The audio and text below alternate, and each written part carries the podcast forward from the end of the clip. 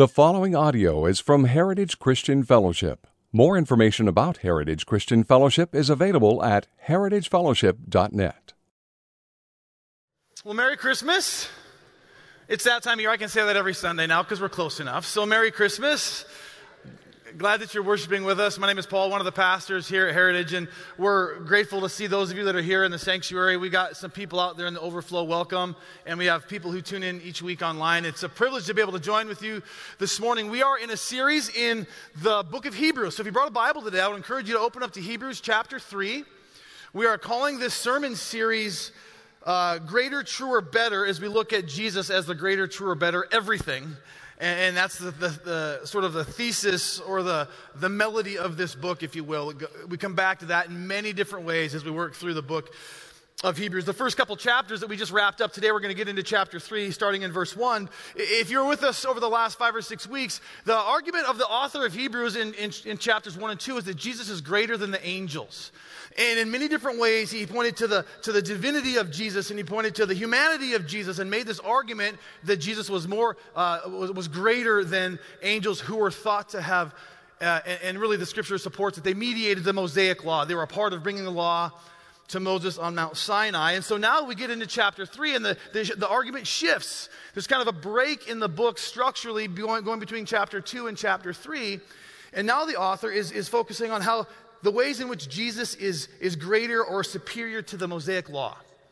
And over the next several chapters, all the way up uh, clear, clear to chapter 10, the author kind of makes this argument establishing the superiority of Jesus over Moses, which is what our text is about today. And then we talk about how he's, he's greater than the, the priesthood, and then he, he's greater than the old covenant, and his sacrifice is a better sacrifice.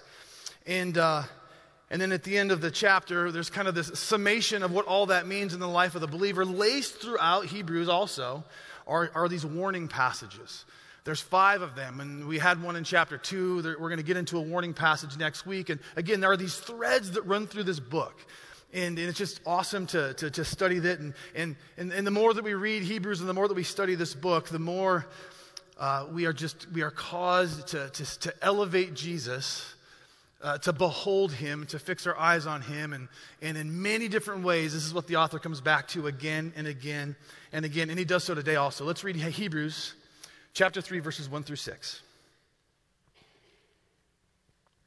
Therefore, holy brothers, you who share in a heavenly calling, consider Jesus, the apostle and high priest of our confession, who was faithful to him who appointed him, just as Moses also was faithful in all God's house. For Jesus has been counted worthy of more glory than Moses, as much more glory as the builder of the house has more honor than the house itself. For every house is built by someone, but the builder of all things is God. Verse 5. Now Moses was faithful in all God's house as a servant, to testify to the things that were to be spoken later. But Christ is faithful over God's house as a son. And we are his, and we are his house if indeed we hold fast our confidence our boasting in our hope.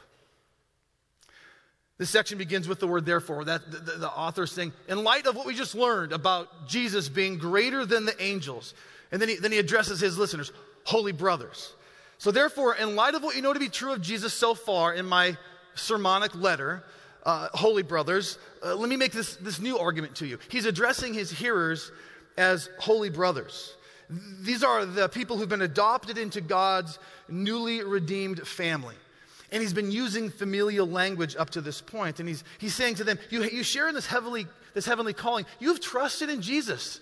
Uh, he, you have this eternal promise. You're the church. And so, as, as the author of Hebrews was speaking to the believers and the church then, God, by the inspiration of the Holy Spirit, was, was preserving these words for us today. So, just as much as the author of Hebrews was speaking to them then, God, by his Spirit, is speaking to us today through these very words.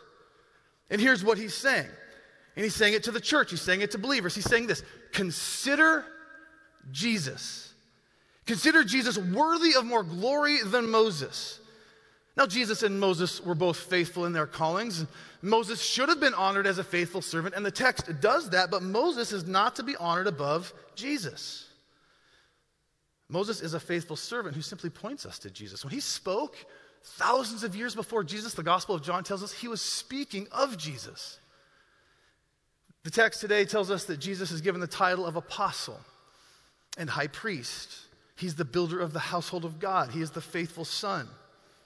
And he finishes by addressing the church, them then and us today, believers, those who are in Christ, those who are a part of his house. He says, with your eyes fixed on Christ, endure to the end and hold fast with confidence and hope to Jesus. And, and if, if I could summarize these six verses in one statement, here's the big idea. This is my sermon in one phrase Consider Jesus and hold fast to him with confidence and hope. If you're someone who likes to write something down, I would encourage you to write that down. Consider Jesus and hold fast to him with confidence and with hope. Would you pray with me? Father, so grateful to gather here today with these men and women. And God, you know the unique and individual uh, stories and, and pathways and journeys that each person in this room has traveled to this point in time, to, to be here on this day in these appointed moments. And so, God, as we, as we turn to your word, God, we are just simply human beings, finite beings with, with finite eyes. And God, we approach this text, which points to you, this infinite, all knowing, all present, all powerful God, would you, by your Spirit today, God, would you illuminate the things you need to illuminate? Would you, would you reveal yourself to us? God, over the next few moments, would you give us the capacity to consider Jesus? Help us understand that he is worthy of more glory than anything, that we might hold fast with confidence and with hope. We love you. We pray these things in Jesus' name. Amen. So I had just graduated from eighth grade. It was the summer of 1989. Uh, I was 13 years old, and uh, I was with my friend Jarrett, and we were down at the, the we call it the river bottom in the Bitterroot Valley. There's this river that runs the whole length of the valley, and we would go down there with our bikes. And, and as 13 year old, eighth grade graduates, we were building forts like any normal 13 year old. This was before cell phone, social media, and streaming services, so it was considered pretty edgy to build forts at 14 in, uh, in Montana at my age. And so we were down there as teenagers building forts when we looked up and we noticed on the gravel bar was this old water and sand smooth, gray, dead driftwood log. So Jarrett and I made the wise decision to go get on that log to straddle it and to ride it down the river. It was an is, is a moment of ingenuity and inspiration so, straddling this log, scooting it along from the gravel bar into the water, eventually the water got deep enough and our feet began to dangle in the water. Oh, and with shouts of joy, dangling our feet in the water, we were brave and free and independent and calling the shots in life. Now, you got to recognize, similar to here in Montana, the mountains are very high, and in June time, the rivers have been fed by snowmelt for months and months and months. And so the rivers are swollen, they're raging, they're terrifying, and frankly, they're death traps. So, what's wrong with a couple 13 year olds floating on a log down the river? No big deal. So, we start floating down this, this river, having a blast for a few minutes, uh, when all of a sudden the river narrowed, the rapids got white and we realized that we were in deep, deep trouble. And as the, as the rapids got bigger and bigger, I looked up and we, we rounded the corner of the Bitterroot River, and there was this bridge that went across the river, and smashed up against one of the bridge pilings was this wad of, of tree roots and branches and trees, and it was just this tangled web of death. And we were headed right towards it, and I knew it was awful. Suddenly, all the freedom was gone. I lost all the joy, no sense of independence. I was at the whim of the water. I was terrified. I was holding fast to a dead log that was headed for destruction. It was a hopeless holding fast. It was a fearful holding fast. I had no confidence in that dead object to which I was clinging. Our text today calls us as believers to hold fast to Jesus. The implication is that there are other things to which we can hold fast.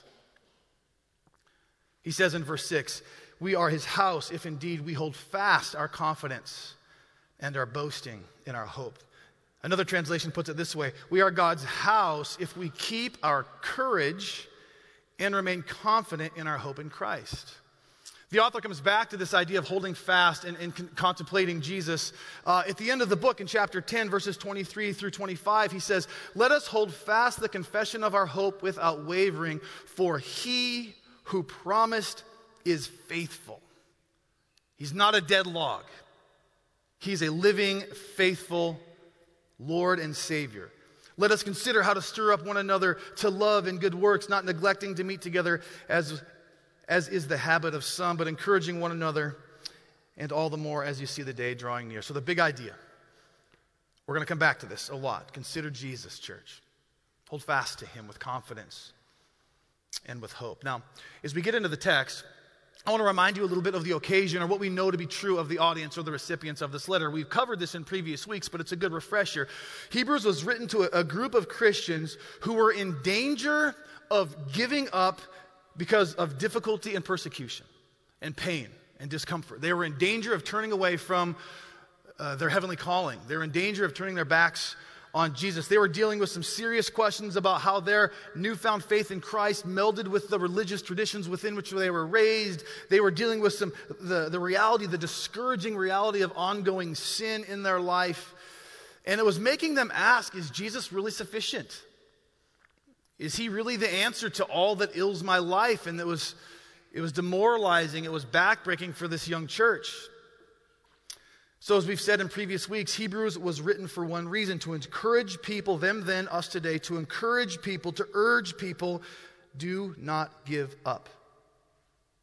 We're reminded through the author of the book of Hebrews, we're reminded by God Himself this all important truth that the absolute perfection and sufficiency of Christ is enough. When this truth is understood, when we embrace this reality of the sufficiency of Jesus, it's all we need. Keeps us walking as God would have us walk, preserves us through the most difficult of circumstances. And we're reminded to keep our, our hope anchored in the truth of who Jesus is. So, if you're a note taker, you can go on our app. We have a little digital note taking format, a really cool way to keep, keep your notes. You can email it to yourself later. I'd encourage you to do that. Or you can take notes on a piece of paper, or you can just keep it in your head. But if you're a note taker, here's the first thing I want you to write down as we look at verses 1 and the first part of verse 2. It's really complex here. Consider Jesus. That's the first thing I want you to write down. Consider Jesus right there in the middle of verse 1. We see those two words together. If you're a highlighter, underliner, liner, a Bible marker, upper, circle or highlight that phrase, consider Jesus. Like I said earlier, this is addressed to holy brothers. This is to holy brothers and sisters. These are people who share in the heavenly calling. This is addressed to believers. It's a calling that comes from heaven by God. It's an also a calling that also calls us up to heaven and to God. And the author is saying that as brothers and sisters of Christ, that you share in a heavenly calling, you are counted among those who have been called to heaven and this again is a theme. There are threads that go through the book of Hebrews, and we've touched on these the idea of Jesus sitting at the right hand of the Father, that's greater, truer, better. There are these themes, these threads that run through the whole book of Hebrews, and one of them is this idea of heavenly calling.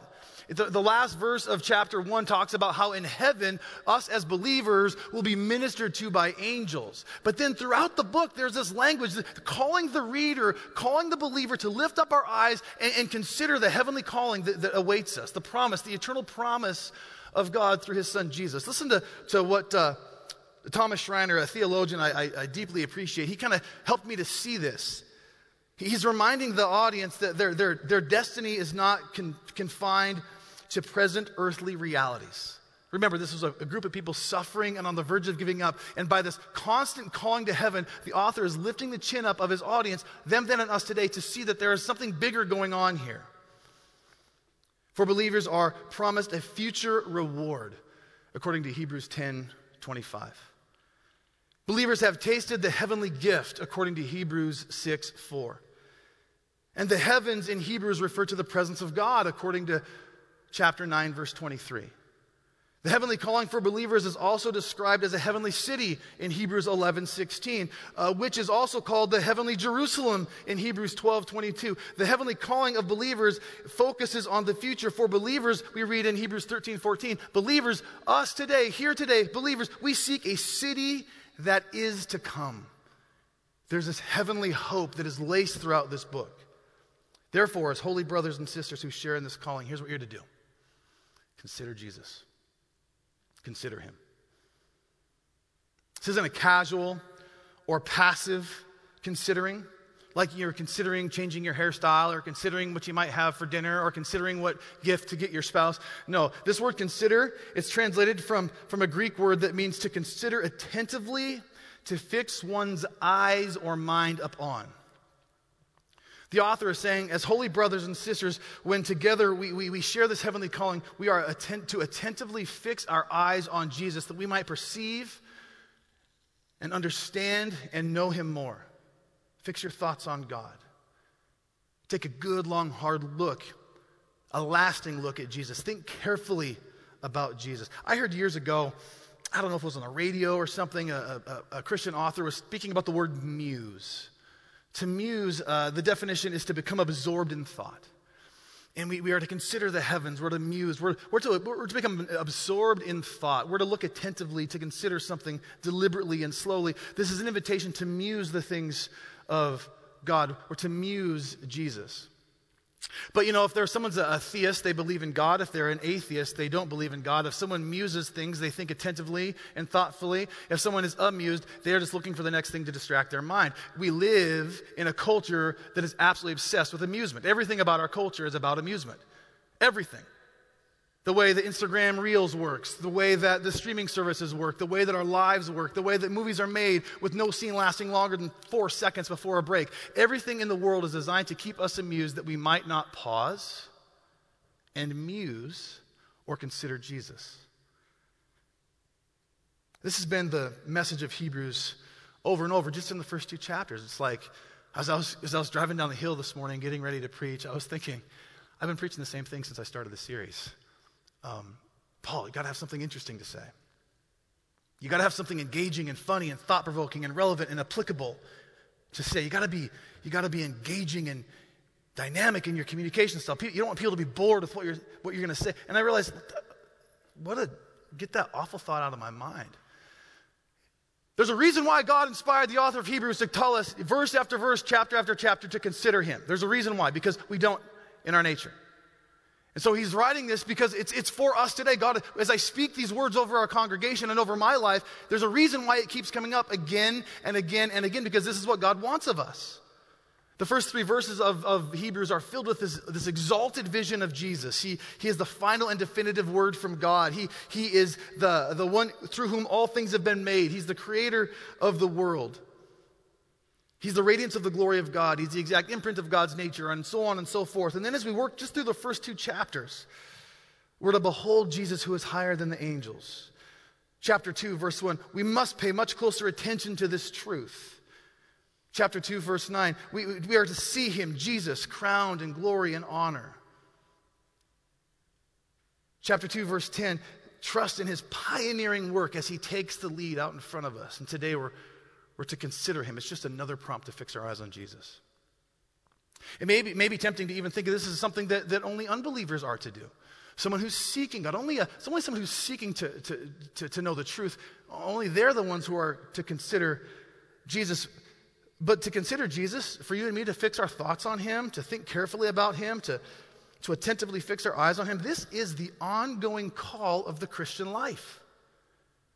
This is the ongoing call for you and me seeking to know Him and pursue Him and be molded and shaped and formed into His image. I think of what Paul writes in Philippians 3.14. He says, press on toward the goal for the prize of the upward call of God in Christ Jesus. I think of what the author says in Hebrews chapter 12, verse 2. Look to Jesus, the founder and perfecter of our faith. Failure to do so, we've been warned, will lead us into spiritual drift. Remember chapter 2, verse 1? We must pay much closer attention to what we have heard, the gospel, lest we drift away from it. So to consider Jesus is to pay much closer attention to what we've heard. It's a daily thing. It's a discipline, it's a practice in the life of the believer. That's what Sunday worship is for, by the way, this weekly gathering of the saints. It's an opportunity for us as the body of Christ, saints and seekers alike, to come and gather in one place so that collectively or corporately we can consider Jesus. That's what we're doing right now. When we gather as the body of Christ in huddle groups or men's groups or women's groups or mighty oaks or any of the things, or if you just grab lunch with a brother or a sister in Christ or invite a believing family over and you fellowship about the things of God, what we're doing in those environments, in a smaller environment, is we are spurring one another on that we may together in intimacy and within the context of relationship consider Jesus. And when we engage in personal disciplines, when we get up and we crack open the scriptures with a cup of coffee in the morning, or before we go to bed, we crack open the scriptures and we meet and we seek to read God's word, we are setting aside time in the word of God to daily consider Jesus. When we prioritize prayer as a believer, when we, when we set aside time and, and moments in our life where we are intentionally praying, we are considering Jesus through conversation with him. And when we seek out solitude and disciplines of abstinence, we are seeking to set apart time, set aside time to consider Jesus without distraction. This is, this is the ongoing call of the Christian life. You know, when I first moved here, I was in a city in Milwaukee, as you, most of you know, and it was a very busy life. It was a, uh, the, the, the, a Sunday at my former church would involve preaching four times in three different locations. So I would spend my Sundays driving across the city of Milwaukee, preaching in different contexts.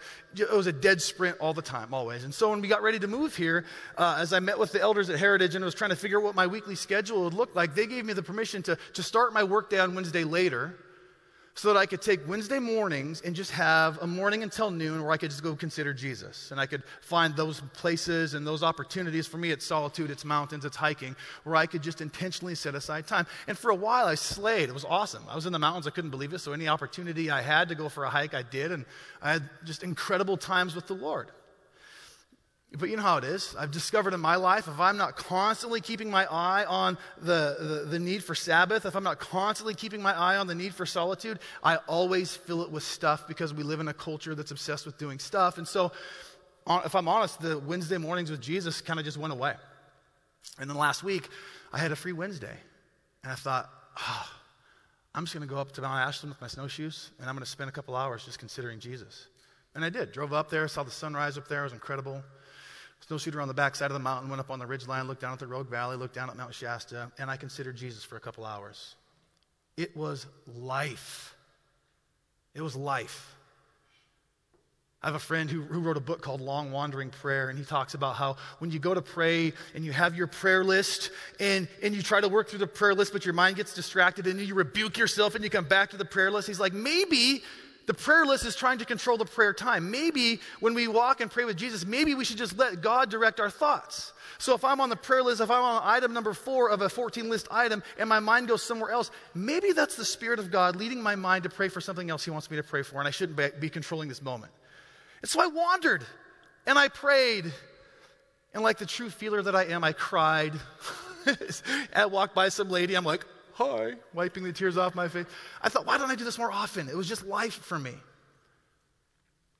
Considering Jesus without distraction. Was talking to uh, Jeremy and Patricio on Thursday as I was working through my, my notes with them. And, and Patricio, he's in LEAD, and LEAD is this cohort of men that are journeying together for a year here at Heritage to grow in Christ and, and discern their calling. And a big part of LEAD that Mike Robinson's helped with is theology. We're trying to, to, to teach men to think theologically. And, and so Patricio sitting there as we're talking about considering Jesus, he's like, is considering Jesus, is that just like a practice of just practicing theology? I was like, yeah, I, th- Yes, if theology is knowing God, if considering Jesus by the direction of his word, yes, it's theology, but we realize that word has gotten so mystified in our minds. We think sometimes that theology is this academic endeavor for the religiously elite.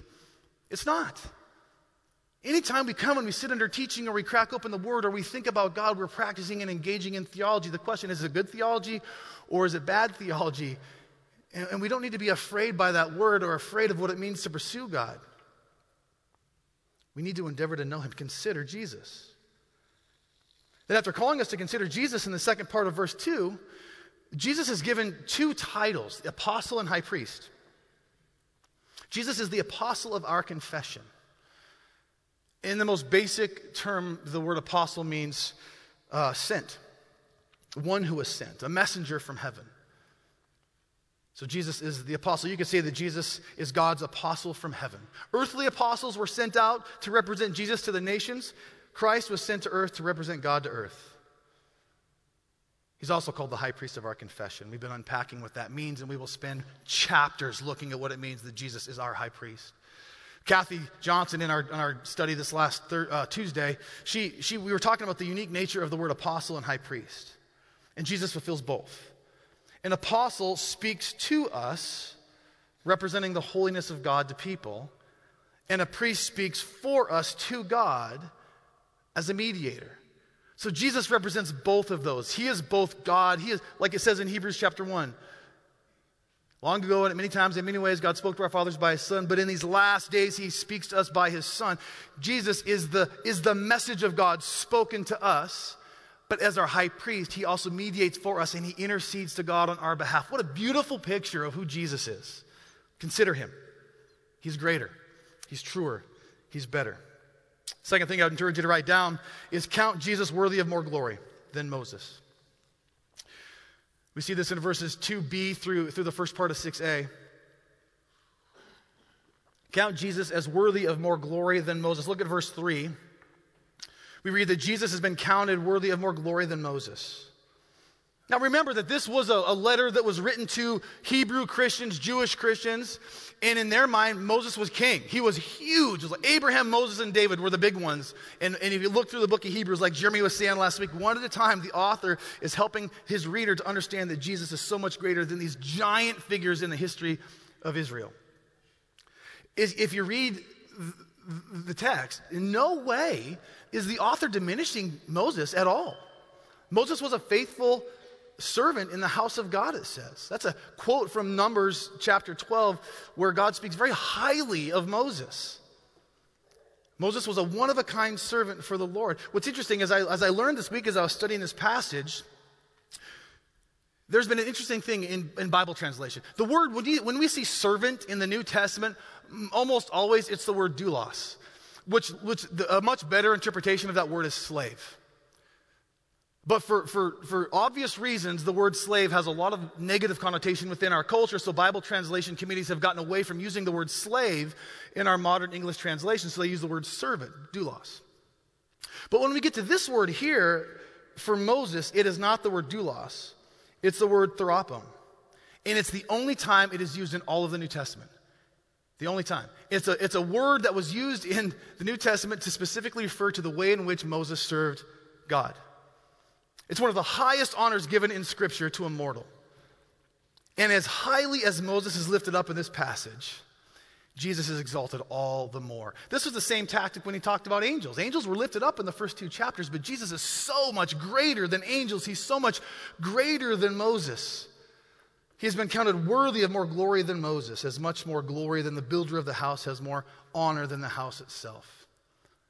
I read this week that despite Moses' great faithfulness in following God's redemptive plan in the Exodus and in recording the law, Jesus is superior and he's worthy of more glory. We don't use that word glory a ton. I think about it almost exclusively in terms of athletics. Remember that song Glory Days? I've been a, I've been a fan of mixed martial arts for a very long time. And I know it's got some, it's got some bad press. Uh, but I've been, I grew up uh, in the 80s in a boxing era where there was Hagler and Hearns and, and these incredible fighters, but then there was Mike Tyson. So I grew up in the Mike Tyson era, obsessed with Mike Tyson. I loved boxing when I was younger.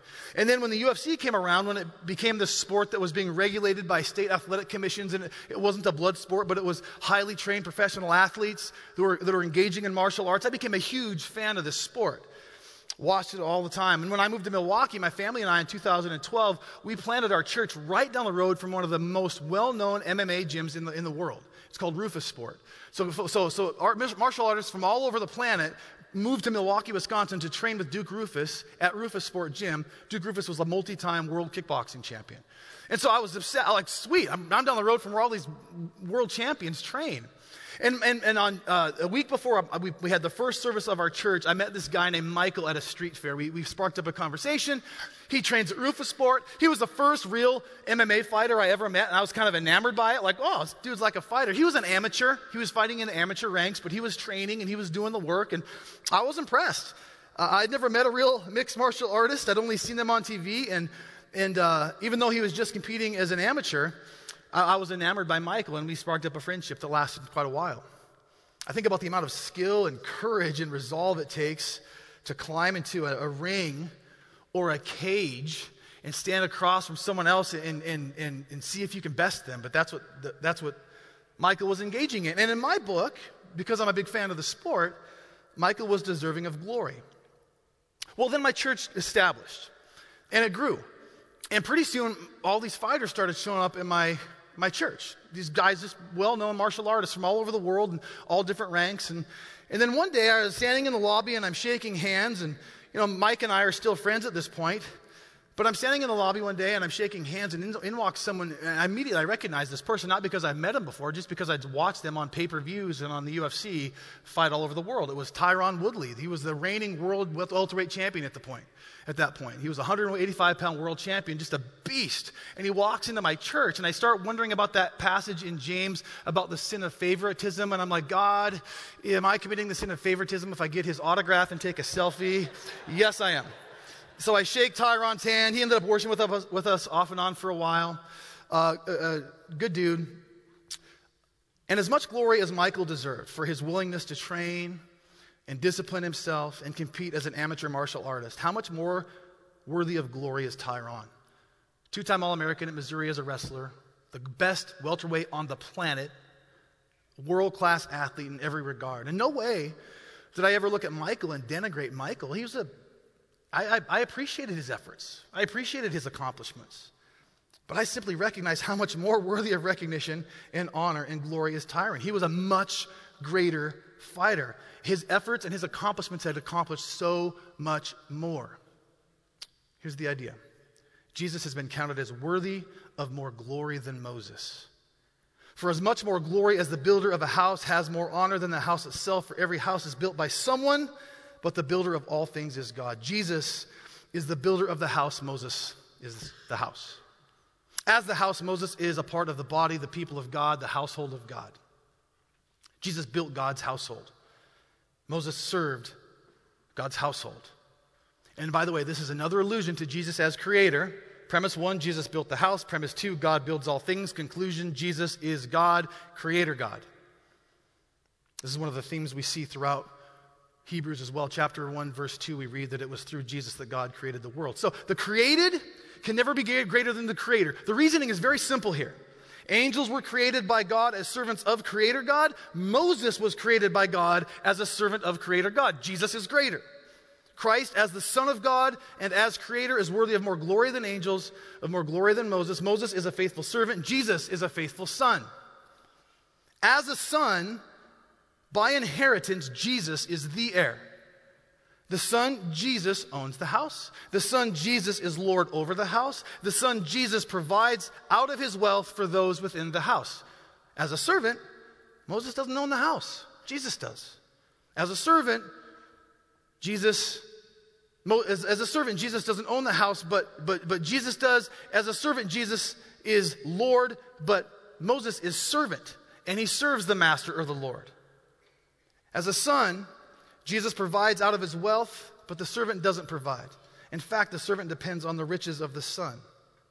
The servant partakes in the blessings of the inheritance. And so there's this, this, ongoing argument Jesus is worthy of more glory than Moses. That was really pertinent to that first century audience, that Jewish audience. We're probably not wrestling in here with wanting to give Moses more glory than Jesus because that's not our religious context or our cultural background but you get the idea. Kathy, in our study on Tuesday, she, she said Moses was a man of God, Jesus is God himself. God spoke through Moses, Jesus is the very word. Moses carried out priestly function, Jesus is the great high priest. So here's where the author's taken us today. He's imploring his readers, us today, consider Jesus. Hold fast to him with confidence and hope. That's what he's telling us. Consider Jesus and hold fast to him with confidence and with hope. Which takes us to our final point. Confidently hold fast to Jesus. Confidently hold fast to Jesus. Look at verse 6. Look at that phrase, hold fast. Again, if you're a, a Bible marker upperer, circle that, highlight it, point an arrow to it. The indicative in these six verses is to hold fast. I mean, it's to consider Jesus and hold fast. It's, it's, it's sandwiched with two indicatives, but the, the, the primary indicative, the primary thing the author wants us to do is hold fast to Jesus. Because Jesus is the very Son of God. He's the builder of the house. He's deserving of more glory and so on and so forth. So, which leads to this imperative, right? The first imperative is to consider him. So the author tells the audience, consider him, look intently at him, fix your thoughts on him, think carefully about him, recognize how worthy of glory he is, more glory than anyone else. And as you behold his worthiness, as you behold his glory, his, his superiority, that then informs your holding fast to him with confidence and hope. The, the considering Jesus precedes the holding fast to Jesus. We consider his person and his work, and in light of who he is and what he does, we cling to him, we hold fast to him. That's what the author is saying. It's no longer a discussion about Moses and Jesus here at the end of verse 6. Moses is talking to the church. He uses the word we. He's addressing the church specifically. We are his house, if indeed we hold fast to our confidence and our boasting and our hope. He, he includes himself, the author. He's speaking to the church to which he is a part. And it's both to the first century church and the 21st century church. We, Heritage Christian Fellowship, are his house if indeed we hold fast our confidence and our boasting and our hope. The evidence that you are a part of the heavenly calling is that you're a part of the house of God. You're counted among the saints, you're part of the fellowship of believers. And so the question becomes, and this is the text can get a little bit challenging here. What makes what makes you one who is in his house? According to this passage, what makes you and me men and women who are of his house? Well, you're holding fast. That's what makes you one who's of his house. And that word if looms large. Peter, in our small group on Thursdays, we took a look at this passage. Peter, do you remember? I got done, we got done studying the passage for an hour and 15 minutes, and I said, okay, guys, any last thought before we go out of here? And Peter's like, I don't like that word if. And we are his house if indeed we hold fast our confidence and our boasting and our hope. Again, as I wrestled with that word if, Jeremy and I talked about it, there's debate on how to interpret this passage, what theological lens through which you view this passage. But listen, let's just look at what the text says. Again, Thomas Schreiner helped my thinking here this last week. Here's what the word if means. If the readers endure to the end, they are God's house. That's the argument. The author is not attempting to affirm that if they endure, they already belong to God's house. He's also not saying that's not true. Nor is the author making the claim that if they endure to the end, they will be his house.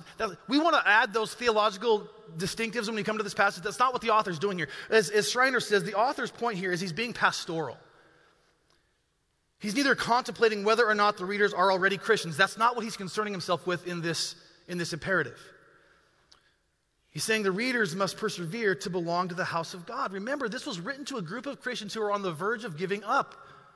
They're on the verge of walking away, of becoming apostate, of turning their back on Jesus. As we read through these five warnings throughout the book of Hebrews, we're going to hear strong and difficult language about the consequences of not persevering, but of walking away.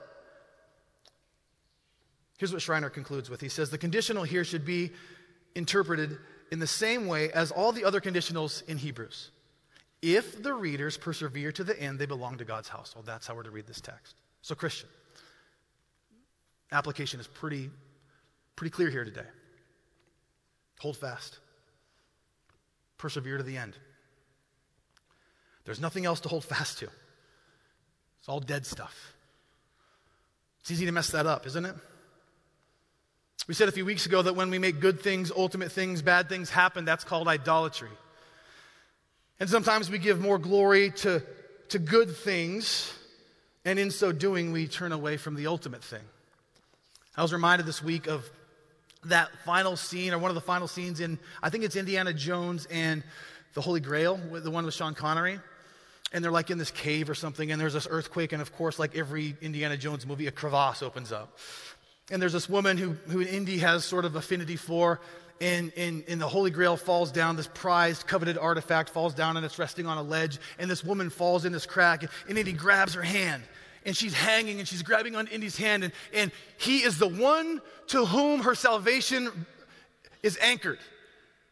All she has to do is hold fast to the one to whom her salvation is anchored, and then she looks over here and she sees the Holy Grail. Remember the scene? And she, she wants both. And Indy's imploring her, hold fast. And what does she do? She reaches and reaches and reaches and falls to her death. That's the picture here. That's the picture of the warning passages in Hebrews that we'll get into in coming weeks. We let go of the ultimate one to reach out for dead things. How foolish. And if the author of Hebrews was to look at the hearts and minds of the men and women of Heritage Christian Fellowship today, and if he were to write the letter to us in our context, since we're not clinging to Moses, what might he say? What might the Spirit of God be saying to you this morning through conviction as you consider what it means for you to hold fast? He might say, Consider Jesus as worthy of more glory than meeting and spending the rest of your life with the person of your dreams. He might say, Consider Jesus as worthy of more glory than the dream of parenthood. Good things, not ultimate things. He might say, Consider Jesus as worthy of more glory than a successful and satisfying career through which you're revered. He might say that consider Jesus as worthy of more glory than the people whom you share a home with your spouse and your kids and your parents. Good things, not ultimate things. He might say to those of us in ministry, consider Jesus as more worthy than the reputation you hold as a minister or the work you do in your ministry. He might say to us, consider Jesus as worthy of more glory than the obsessiveness with which you care for, your, for the way in which you are perceived by others. He might say to those of us today in this room, consider Jesus as worthy of more glory than the platform of your preferred political party. There's nothing else to hold fast to, folks. Nothing. Consider this. Contemplate this. Meditate upon this. Muse upon Jesus. And the more you spend time considering Jesus, the more you will see his worthiness, which will rightly inform how you hold fast to him. There's nothing else to hold fast to. I think sometimes, even in Christian circles, we get this mixed up, mixed up a little bit. I think about me being in ministry, and I gathered with a bunch of men yesterday, and we talked about ministry, and it was awesome. And I was considering, like, what might, and I've been, you know, I've planted churches, and I've worked at churches, and what might, what might Jesus be saying to me or to those of us that are just, that are all in? That are all in, and we are 100% committed to gospel proclamation, to, to, serving the church, to being used of God. How might we get distracted? How might we end up reaching for something else other than Jesus? And I thought, well, if, if the author was going to write to us that are in that camp, maybe he would say, Consider Jesus as worthy of more glory than Heritage Christian Fellowship. Consider Jesus as worthy of more glory than your pastor, your favorite spiritual figure, author, speaker, influencer. He might say, Consider Jesus as worthy of more glory than that pet doctrine that you love to talk about and come back to all the time. He might say, Consider Jesus as worthy of more honor than that theological conviction in the theological camp within which you are firmly planted. There's nothing else to hold fast to. We don't hold fast to ideas, we hold fast to a person. There's nothing else that we can hold fast to with eternal confidence. Nothing. If you were to take, I heard a friend, Jeff, this week was told me this story about another pastor who was counseled by someone when he was going through a hard time to write down everything that's important in his life. Everything. Filled pages. And now systematically go through and remove everything that can be taken away. And you know what he was left with? Jesus. Nothing more. There's nothing else worth boasting. So consider Jesus. Hold fast to him with confidence and with hope. So I go back to that, that day, that warm June day on the Bitterroot River, and I, I see myself clinging to that hunk of dead tree with troubled waters rushing all around me and beneath me. And I see myself there as a 13 year old holding tight to something dead that had no capacity or no concern to save me. It was hopeless. And as I've shared in the past, I'll share again, my mind flashes to another memory of the Bitterroot River upon which I grew up, and it's of my dad. And my dad and I trapped on the Bitterroot River, and we got to our trapping grounds by wading across that very river to the fertile trapping grounds that weren't reached by bridges. And uh, the river was raging, and my dad was powerful, and he had hip waders, and I would hop on my dad's back, and he would carry me across that river week in and week out for years. And I, and I see myself on the back of my father holding tight to someone, not something, someone living and loving, someone powerful and present. The one to whom I held was deeply concerned with my well being. And so, with confidence and hope, and even boasting in my dad's strength, I clung to his shoulders. I would not have clung to a stranger as I clung to my father. It was through the thousands of acts of selfless sacrifice and provision that I had benefited from in my childhood, that I observed the character of my father, that I learned to develop confidence in who he was, which informed my holding fast to him. It was the faithful ways in which he cared for me in the past that informed my trust in the presence. By the way, that is such an important reason for solitude and for Sabbath. For it's only in solitude and Sabbath that we pause long enough to consider the faithfulness of God. Do you remember the Father in Genesis? Remember what he does when he looks back at creation? He looks at what he did and it was good, and it was good, and it was very good. Boy, we need to remind ourselves of the goodness and the very goodness of God because that reflection on his faithfulness yesterday informs my trust in him today. So, church, with humility in my heart and a deep desire for your godliness, let me ask you a question. To what or to whom are you holding fast? As you reflect on your life this morning, might you find that you are clinging to something dead that cannot save you? A relationship, ideas about God, the American dream, religion, the hope for comfort, the hope for retirement, a fantasy. When we proactively consider Jesus, when we focus on the millions and thousands of ways he is for us, when we see him and know him and enjoy relationship with him, when we consider him, our confidence in him grows. And you come to have ultimate confidence in whom you hold fast because you know him intimately. You trust he'll protect you. You trust in his strength, and your vision of him grows bigger and bigger as you learn to rest in his power and not your own. You realize he has your best interest in mind. So you learn to confidently, with hope, and with boasting for him on your lips, as he carries you through the troubled waters, you cling tightly and you hold fast. So, church, consider Jesus.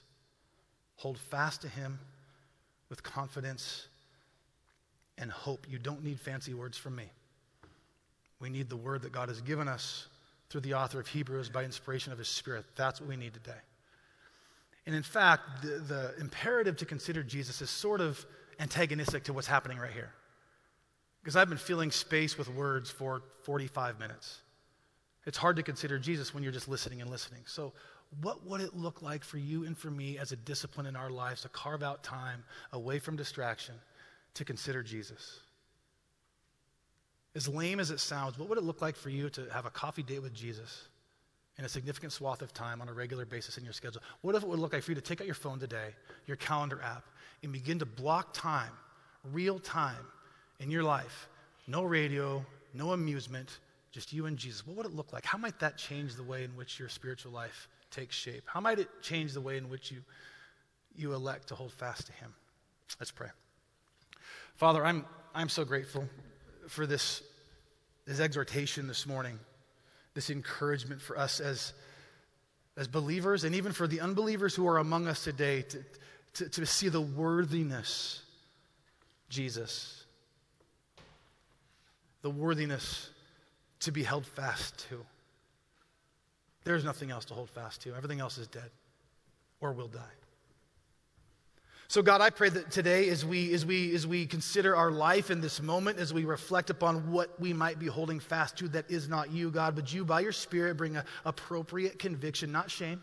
Shame has no place in this equation, but appropriate conviction of sin. God, and I pray that your Spirit would allow that conviction to manifest in a confession of sin and repentance, turning our face to you, God.